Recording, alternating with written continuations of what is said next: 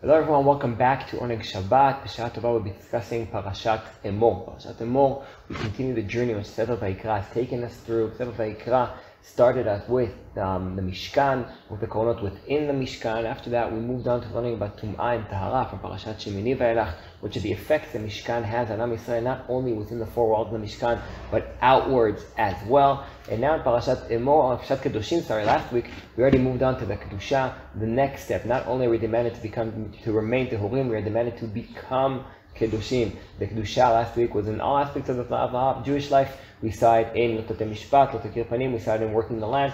Kedusha is in all aspects of Jewish life. Parashat Emor continues that, and we see the Kedusha going to more and more aspects of Jewish life. The one I'd like to show is through Parashat Hamoadot. And by Kran Perek Kaf Gimel, we have a whole Parashiyah which discusses the different holidays of Am Yisrael. I'd like to show why it's different and what the Chidush is with the this parasha and parashot we've seen in the past. In Perek Kaf Gimel in Sefer Shmot, we receive the first time the Chagim, Shalosh Ragil Gregalim Tachog Li Bashana, Chag HaMatzot Tishmor, Shivat Yomim Matzot Kasher Sibiticha, Lamoed Chodesh Aviv, we see Chag HaKatzir, and we see Chag HaAsif. Now, the interesting about these Chagim, right afterwards it says, the Pasuk Yud Zayin there, Shalosh Pamim Bashana, Yireh Kodokot Penei Adon Adonai. It seems to imply that these Chagim three times a year. First of all, only three Chagim. And more than that, these Chagim are only celebrated in Bet HaMikdash. Shalosh Kol during these Chagim. And what happens afterwards? What happens in the rest of the land? Maybe there we don't celebrate the Chagim.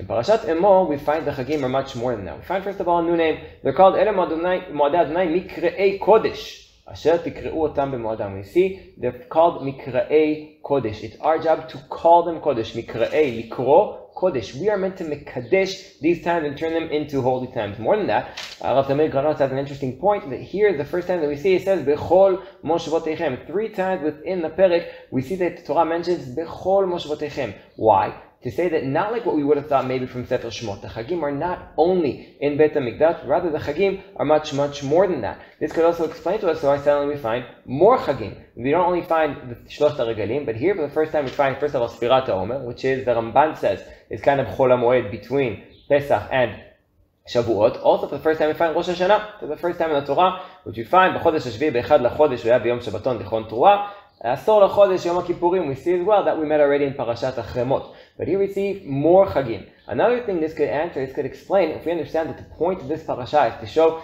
the Kedusha and the spread of the Kedusha, not only into Jewish life, but also into time as well, we could use that to answer a very interesting question. When we read the parashot about um, Pesach and about Shavuot, in between the two of those, we suddenly have a very interesting pasuk, which talks bichlal about something completely different. The pasuk talks about מתנות עניים. It says in פרק כ"ג פסוק כ"ב, ובקוצריכם את קציר ארצכם לא תכלה פאת צאתך בקוצריך, ולקט קצרך לא תלקט, לעני ולא תעזוב אותם, אני אדוני אלוהים. So we see the idea of לקט leaving matanot la'anim inside your seder. How is the connection between that and between the chagim? So obviously the technical connection that Pesach and Shavuot are the chagim of the katzir. But why would you mention that mitzvah here? Based on what we said before, that the idea of this parasha is to show the spread of Kedusha. The Kedusha comes into time. We see the Kedusha, part of the Kedusha is the sharing. The Kedusha affects not only the time, but also affects you in the field. The field is not only yours, the field is there to be shared. So we see the Chagim are part of the main Mahalach, the main view of Sefer Vayikra, to show how the Mishkan affects all our life